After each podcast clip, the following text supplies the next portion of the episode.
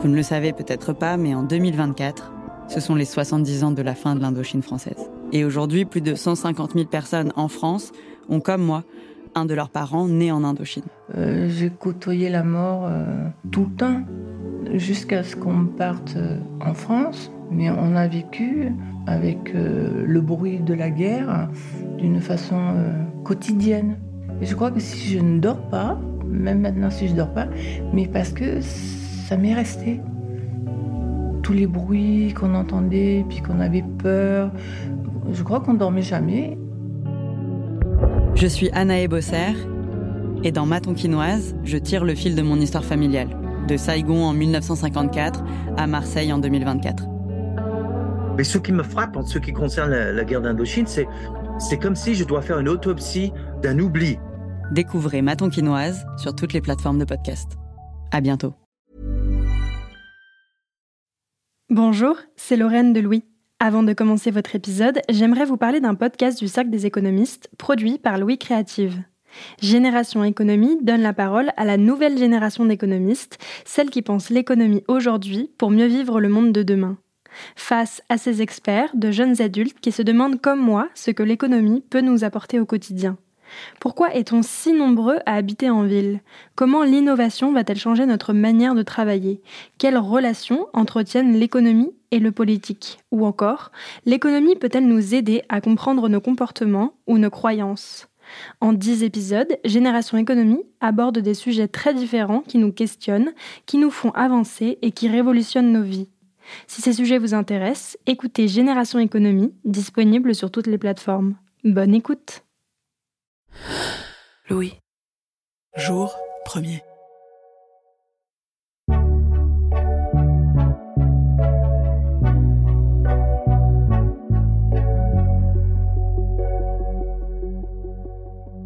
Il est de ces mots japonais, intraduisibles, qu'on voudrait faire entrer dans la langue française tant ils disent tout d'un rien. Omyokuri, par exemple, le geste de suivre du regard la personne que l'on quitte jusqu'à ce qu'elle disparaisse de l'horizon. Nagori, littéralement l'empreinte des vagues, évoque la nostalgie de la saison qui s'achève. Mais il est d'autres mots que l'on voudrait ignorer, comme le takotsubo. En français, le syndrome du cœur brisé. Cette maladie rare, à la croisée du corps et de l'esprit, affecte le cœur après un stress émotionnel intense et peut provoquer une crise cardiaque. Mais alors, peut-on vraiment mourir d'aimer? Je suis Camélia Jordana, mais aussi Adèle, l'héroïne d'Irrésistible. Dans cette série romantique disponible sur Disney ⁇ mon personnage imagine la maladie d'amour, un podcast qui mêle témoignages amoureux et analyse scientifique. Ce podcast, il prend vie dans vos oreilles aujourd'hui, avec de vraies histoires d'amour. Dans cet épisode, l'histoire d'un cœur qui s'essouffle, qui se brise et qui reprend vie.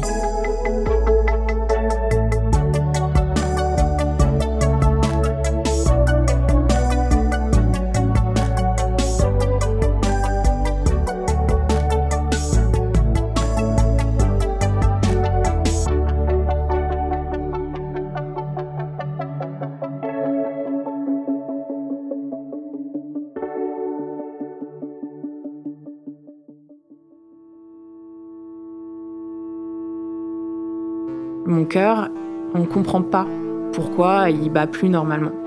Et en fait, ce médecin qui est assez jeune à l'hôpital me dit mais il faut aller chercher plus loin en fait, il faut aller voir ce qui s'est passé dans votre vie, ce que personne m'avait posé comme question depuis que ça avait commencé. Et là, je lui explique euh, la suppression de poste, euh, le côté perso aussi. Et euh, c'est à ce moment-là qu'il me dit oui, je pense que c'est le syndrome du cœur brisé, qui fait que vous avez un rythme cardiaque qui est complètement déréglé et qui va pas.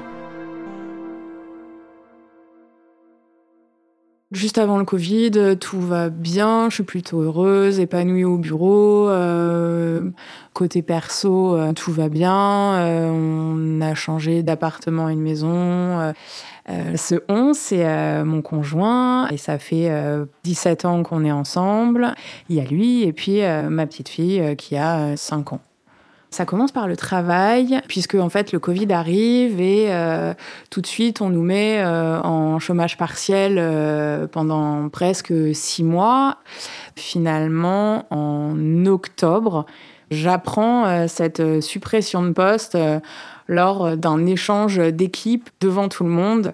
Je m'effondre en larmes devant tout le monde et je vais m'enfermer aux toilettes pendant un long moment et j'en ressors que quand je sens que je peux y aller et je prends mes affaires et je rentre chez moi. Donc euh, forcément, ça affecte et euh, le sommeil s'en ressent, euh, la vie quotidienne aussi, où c'est beaucoup de stress, beaucoup d'énervement. Et quand on rentre à la maison, la vie est forcément moins douce avec les personnes qui vivent avec nous. Donc on arrive aux vacances de la Toussaint fin octobre. Mon conjoint part en déplacement et quand il rentre je le trouve bizarre, mais bon, entre la fatigue, le déplacement, etc., je me pose pas trop de questions, mais je le sens plutôt tendu, plutôt nerveux, plutôt froid. Donc, euh, bon, après euh, qu'il soit rentré de déplacement, on travaille deux, trois jours et après on va chercher ma fille qui est chez mes beaux-parents en vacances. Et donc là, euh, je sens qu'il y a quelque chose de toute façon qui va pas. Et donc je monte dans notre chambre, je profite d'un moment, euh, je sais pas, et j'ouvre son téléphone. Et là, je tombe sur des messages qui me montrent clairement que ben, il s'est passé quelque chose avec quelqu'un lors de ce déplacement. Après avoir lu les messages, je me souviens d'avoir euh, vraiment eu hyper chaud, d'avoir le cœur qui serre. Je me sens euh, triste, déboussolée, euh, trahie. Mais voilà, d'abord je prends sur moi, j'intériorise tout. Et après, j'explose. Mais je me dis que je peux pas gâcher ce moment de famille. Je prends une grande respiration, je pose le téléphone, je fais comme si de rien n'était et je redescends. Tous les jours qui suivent, on va chez des amis, euh, je veux pas imploser devant eux non plus, donc euh, je fais pareil, comme si de rien n'était, je prends sur moi, j'ai chaud, j'ai le cœur qui se serre régulièrement, j'ai des coups de stress la nuit, euh, où voilà, je sens que mon cœur bat plus fort, mais je suis pas inquiète parce que vraiment, j'ai toujours réagi émotionnellement hyper fort. Je suis une très bonne comédienne. Et en fait, euh, personne ne remarque rien. J'envoie juste un texto à ma meilleure amie qui euh, me dit Je ne sais pas comment tu fais, j'aurais déjà tout envoyé péter. Et je lui dis Je peux pas, en fait, je peux pas faire ça euh, devant la famille, c'est impossible pour moi puisqu'après tout le monde est forcément juge de ce qu'on fait, prend parti, et moi je veux régler ça vraiment toute seule les conséquences du stress chez la femme, des études ont montré qu'il y a une réponse du cœur des femmes qui est différente par rapport à celle des hommes. Docteur Stéphane Manzo-Silberman. Elles vont être beaucoup plus sensibles par rapport aux hommes. Cardiologue. Donc pourquoi parler spécifiquement euh, du cœur des femmes? Car c'est devenu, pour les femmes, les maladies cardiovasculaires, la première cause de mortalité en France, en Europe. Et cette euh, augmentation est relativement récente, où il y a de plus en plus d'AVC chez les femmes, de plus en plus d'infarctus et chez des femmes de plus en plus jeunes. Or, ces accidents graves pourraient être prévenus par une meilleure connaissance des facteurs qui conduisent à ces pathologies et une prévention. Et puis, il y a une évolution également des profils de risque, avec des femmes qui, euh, depuis les années 80, sont deux fois plus fumeuses qu'elles ne l'étaient, il y a l'alimentation, la sédentarité. 90% des femmes n'ont pas l'activité physique requise par les recommandations. 150 euh, minutes d'activité modérée par semaine, on n'y est pas. Et puis il y a ce stress tel que euh, expliqué, avec un stress qui est beaucoup plus important. Il y a un contexte également socio-économique qui va impacter les femmes de manière différentielle, un contexte également environnemental avec la pollution qui a un rôle dans l'explosion des maladies cardiovasculaires et pour lesquelles les femmes sont plus sensibles. Après, dans les symptômes, là aussi, il y a des spécificités chez les femmes où elles vont présenter généralement un nombre plus important de symptômes lorsqu'elles font un infarctus, lorsqu'elles font un AVC. Même si dans 9 cas sur 10, il y a une douleur dans la poitrine, il y a beaucoup plus fréquemment, deux fois plus fréquemment, des signes associés. Et ce sont parfois ces signes associés qui vont prendre le devant et faire errer le diagnostic tant pour les patientes parce que ces femmes, quel que soit leur âge, ne se sentent pas concernées par le risque cardiovasculaire. Donc oui, il y a des différences qui existent, qui sont liées à des facteurs hormonaux et puis d'autres paramètres qui font l'objet d'études actuellement. Ça dure euh, cinq jours, on rentre de chez nos amis et euh, le soir j'en peux plus. Euh, je sais qu'ils couchent notre fille et donc en fait je suis hyper froide quand il redescend et qu'on s'installe dans le canapé. Et là, je lui dis, écoute, je sais tout. Maintenant, arrête de me prendre pour une idiote. Il faut me dire la vérité. Et là, il commence à jouer un peu avec le feu, en train de me dire mais de quoi tu me parles? Et en fait, je lui montre les captures d'écran et ce que j'ai gardé moi. Et là, c'est pareil. Enfin, j'ai la voix qui tremble, j'ai le cœur qui bat, j'ai chaud, euh, je pleure, euh, voilà. Et ça se, ça se finit euh, je lui hurle dessus, il a les larmes aux yeux, mais moi je dis écoute, maintenant c'est terminé quoi. C'est fini, je veux plus et tu me fais trop de mal et je peux pas supporter ça. Et donc je monte me coucher. Je l'entends aussi à un moment venir se coucher. je sais très bien qu'on dort pas, que le lendemain matin, on a prévu une sortie dans Paris avec notre fille, un peu touristique, euh, parce qu'on sait qu'il n'y a pas de touristes et euh, qu'on va pouvoir profiter et que c'est la veille du reconfinement. Et en fait, euh, il y a une image terrible qui me revient en tête à chaque fois, c'est euh, la photo euh, touristique des parents de l'enfant avec vue sur Paris où le photographe nous dit ah mais faites-vous un bisou et là c'est vraiment le truc le truc horrible qui me fait fondre en larmes en train de me dire mais qu'est-ce que je fais quoi? J'essuie mes larmes discrètement pour pas qu'on me voit mais oui non c'est horrible.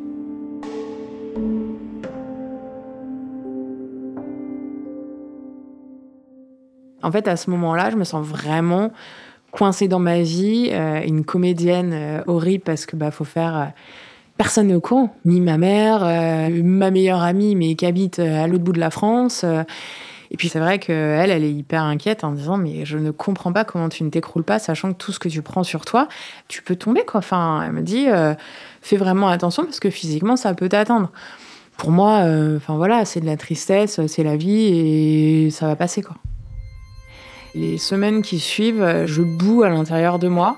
Je suis entre euh, renfermée et, vraiment je boue quoi. J'ai vraiment du mal à comprendre ce qui se passe et euh, j'ignore royalement mon conjoint quand il essaie de me parler, de m'expliquer euh, vraiment et je sens beaucoup de violence et de colère envers lui, mais je l'exprime pas plus que ça et je fuis le regard même s'il tente de me parler. Et lui, il s'excuse, il veut me retrouver, je suis la femme de sa vie j'arrive pas à entendre ça.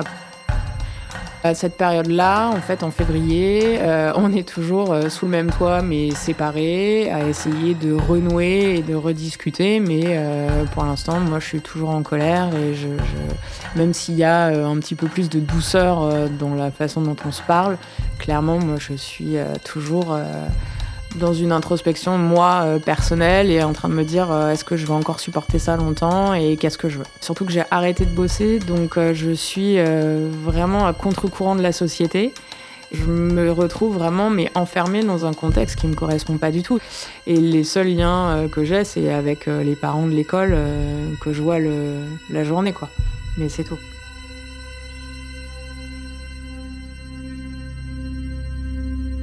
On est mi-février, je crois, euh, à peu près, et avec euh, ma fille, on décide d'aller se balader euh, à vélo. ça doit faire quatre mois que l'histoire a commencé. On remonte à la maison, et là, quand on descend du vélo, je me sens vraiment, vraiment essoufflée. Mais un truc pas comme d'habitude, quand on a fait un effort, j'ai beaucoup, beaucoup de mal à récupérer. Deux heures après, je suis toujours allongée dans le canapé avec le cœur qui bat très fort et je comprends vraiment pas. Euh, mon conjoint, du coup, euh, qui me voit comme ça, commence à s'inquiéter. Je lui dis non, mais c'est bon, c'est peut-être un coup de fatigue, etc. Mais je suis ah, non, non, euh, c'est bon, je, je prends pas rendez-vous chez le médecin, j'aime pas les médecins. moi, je fais pas, il n'y a pas de problème cardiaque dans ma famille, voilà. Mais deux, trois jours après, je vais faire des courses, je reviens à la maison et et c'est pareil, c'est j'ai besoin d'une heure pour récupérer parce que j'ai fait un effort, que les sacs étaient lourds et je monte des escaliers et là c'est à nouveau euh, gros essoufflement, euh, tête qui tourne et beaucoup de mal à récupérer. Donc euh, là en gros mon conjoint me dit en fait si tu prends pas rendez-vous chez le médecin, moi je l'appelle et je prends rendez-vous pour toi et je t'emmène. Donc je décide de prendre rendez-vous chez le médecin, on fait des analyses de sang, elle prend ma tension, il n'y a rien de fou elle me dit, OK, euh, on va chez un cardiologue. Elle commence à m'ausculter le cœur et elle ne voit rien. Donc elle me dit, OK, euh, il va falloir aller faire un test d'effort euh, à l'hôpital qui est pour moi un cauchemar. C'est-à-dire que euh, on est branché euh, de tous les côtés sur un tapis de course et euh, il faut, ils augmentent la puissance au fur et à mesure. Sauf que moi, en fait, à la moitié de la puissance, je peux plus quoi. Je respire plus, j'ai le cœur qui bat, je récupère pas du tout et et je vois bien la tête euh, des infirmières qui sont là et qui se regardent et qui me disent il n'y a rien de grave. Mais moi, je sais qu'il y a quelque chose, que ça va pas du tout et que mon cœur, euh, il est un peu euh, en mille morceaux et qui récupère pas du tout dans son, qui est pas du tout dans son état normal. La cardiologue m'appelle, elle me dit que c'est une arythmie cardiaque et que je c'est la forme la plus grave du rythme cardiaque qui fait que si je fais pas attention, en gros, je peux faire un malaise cardiaque et jamais me relever. Quoi. Donc euh, elle décide, euh, après ce premier Holter, de m'envoyer dans un hôpital, voir un spécialiste du rythme cardiaque. Le scanner, IRM, tout, je n'ai rien. Mon cœur, on ne comprend pas pourquoi il bat plus normalement. Et en fait, ce médecin qui est assez jeune à l'hôpital euh, me dit mais en fait, il faut aller chercher plus loin. En fait, il faut aller voir ce qui s'est passé dans votre vie, parce que personne m'avait posé comme question depuis que ça avait commencé. Et là, je lui explique euh, la suppression de poste, euh, le côté perso aussi. Et c'est à ce moment-là qu'il me dit oui, je pense que c'est le syndrome du cœur brisé, qui fait que vous avez un rythme cardiaque qui est complètement déréglé et qui va pas.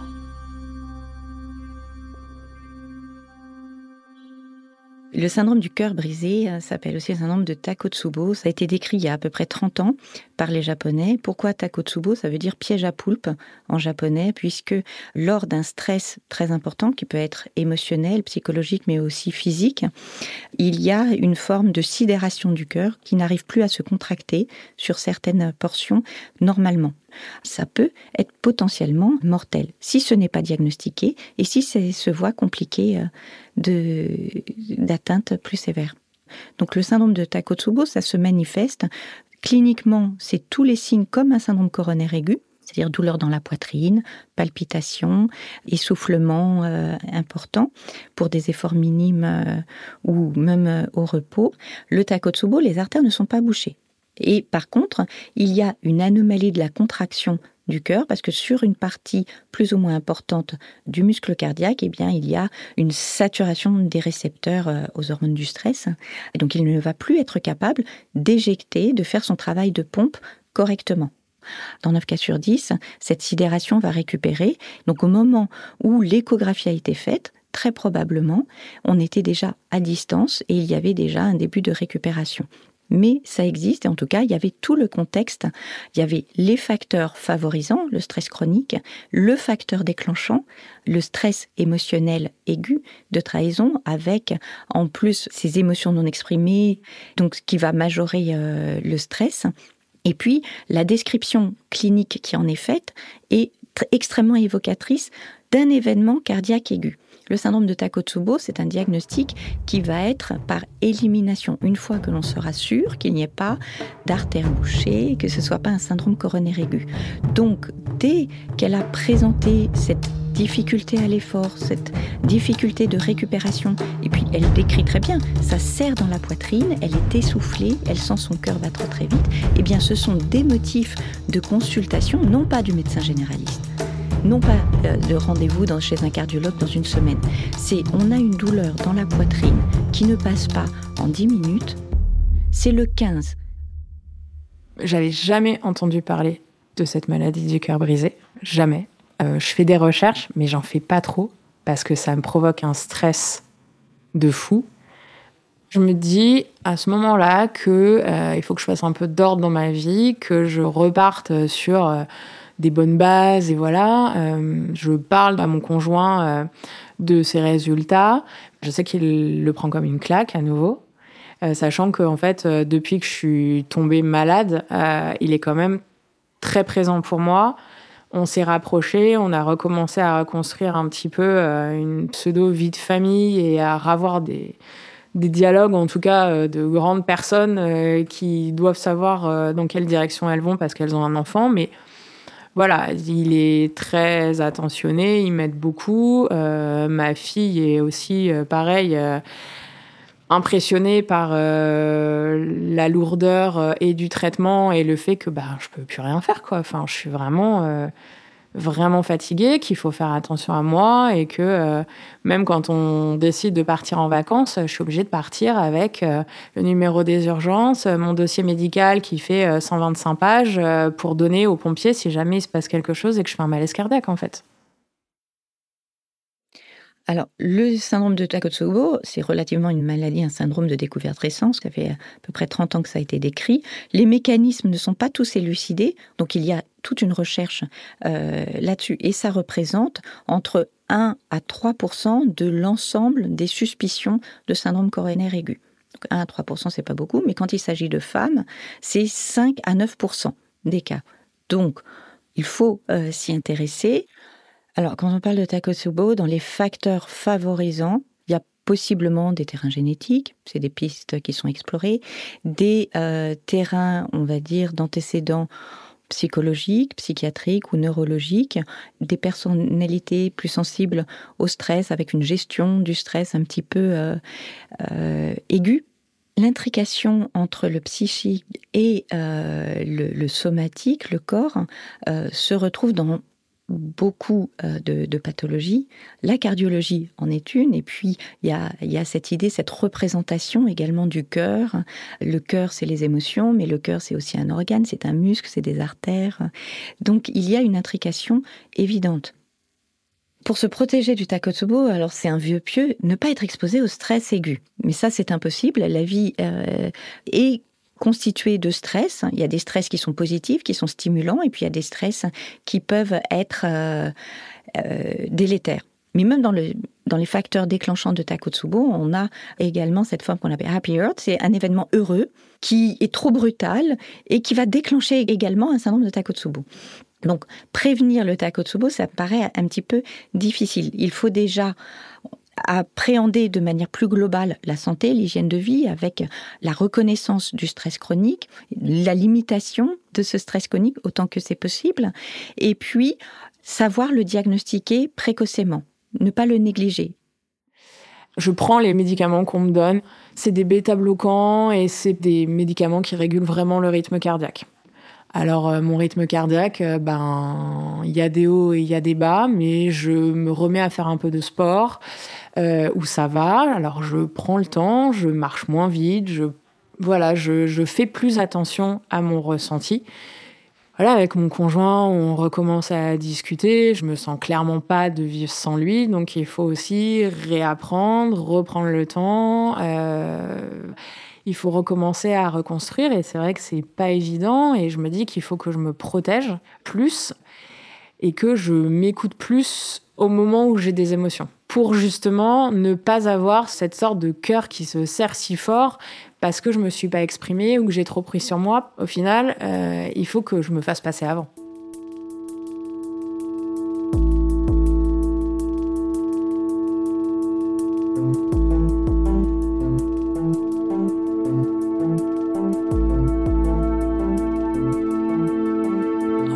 Avant la maladie, on est dans le schéma classique d'une relation qui dure depuis super longtemps.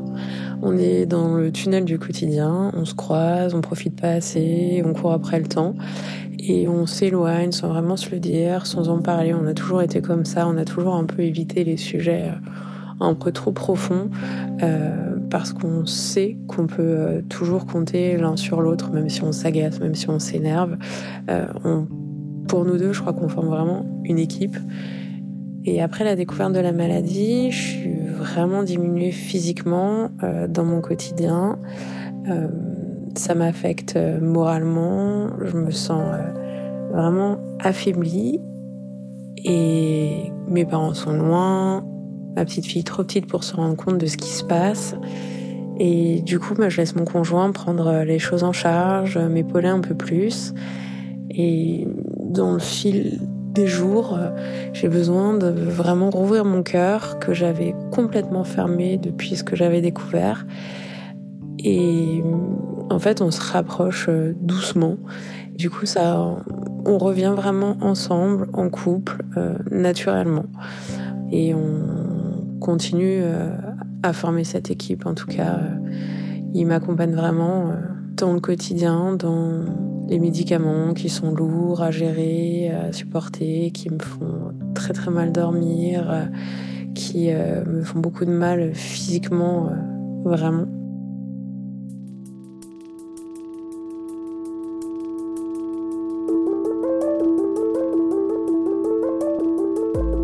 Ça commence à aller mieux, en gros, quand je décide que je veux aller mieux, un peu moins d'un an après. En fait, je me rends compte que moi qui n'ai jamais été une grande sportive, la seule chose qui me sauve, alors que pourtant je suis censée avoir des problèmes de rythme cardiaque à l'effort, la seule chose qui me sauve, c'est le sport, mais à outrance. C'est-à-dire que ça m'empêche de réfléchir et en même temps, je me sens tellement mieux après que je me sens apaisée et mieux dans ma tête et prête à réfléchir. Je retrouve du travail 18 mois après, euh, le diagnostic et tout le début de l'histoire du cœur brisé. Et le problème, c'est que euh, depuis que j'ai repris le travail, je ressens à nouveau les émotions hyper fortes, que j'ai toujours le cœur qui se serre et des bouffées d'angoisse et machin, et je sens que mon cœur ne rebat plus correctement à nouveau. Alors que ça s'était arrêté, je suis toujours psychologiquement euh, épuisée, je sais toujours pas où je vais, et je décide enfin d'aller voir une psy pour euh, justement commencer à régler tout ce qui s'est passé depuis 2020. Donc aujourd'hui, ça commence à aller mieux, mais clairement, il faut continuer à ranger ma chambre. Dans l'issue du Takotsubo, là, ce que euh, cette jeune femme décrit, on n'est plus dans le Takotsubo. Là, on est dans le domaine de des formes plutôt de dépression, euh, de syndrome post-traumatique. Donc c'est plus le domaine du tout de la cardiologie. Après un Takotsubo, le plus souvent, il y a une récupération complète dans la grande majorité des cas qui peut nécessiter la mise en place d'un traitement à la phase initiale pour diminuer le risque de problèmes rythmiques, pour aider le cœur à récupérer également initialement, et euh, un accompagnement potentiellement sur les facteurs favorisants, notamment psychologiques, pour euh, traiter ces facteurs sous-jacents. On peut refaire un takotsubo, c'est pas la majorité des cas, mais ça existe, a fortiori si tous les facteurs favorisants n'ont pas été compris, n'ont pas été entendus, n'ont pas été euh, traité ou au moins abordé Aujourd'hui, euh, je vois plus de médecins, je prends plus de médicaments, je continue le sport. Pour l'instant, euh, mon rangement de chambre, on est encore sur un gros bazar euh, où on ne sait pas trop dans quelle boîte ranger les choses, mais ça avance tout doucement. Et je fais très très très attention à qui je parle, à ce que je dis, et j'évite vraiment tout ce qui peut me procurer des émotions euh, trop fortes, mais que ce soit euh, un film qui va me faire pleurer ou euh, ou quelqu'un que j'ai pas du tout envie de voir et que je vais esquiver parce que je sais que ça me provoquera soit un stress parce qu'il me racontera ses malheurs ou alors qui jugera quelque chose que je lui dirai ou qui pourra se retourner contre moi et, et voilà. En tout cas je fais le maximum pour vraiment ne voir que les personnes que j'ai envie de voir qui ne jugeront pas et qui ne me trahiront pas surtout. Aujourd'hui, mon cœur, je le vois plutôt éparpillé encore, en train de se recoller un petit peu, mais euh, j'ai pas encore toutes les clés et la bonne colle.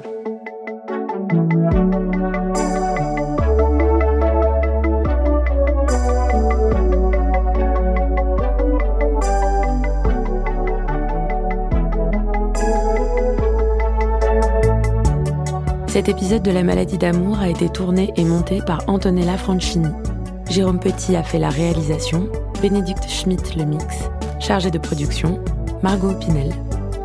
Le titre du générique La maladie d'amour a été écrit par Michel Sardou et Yves Desca, composé par Jacques Revaux, arrangé par Yuxek. La maladie d'amour est un podcast imaginé par Clémence Madeleine Perdria, coproduit par Louis Média et Jour Premier, tiré de la série originale Irrésistible disponible dès maintenant en exclusivité sur Disney ⁇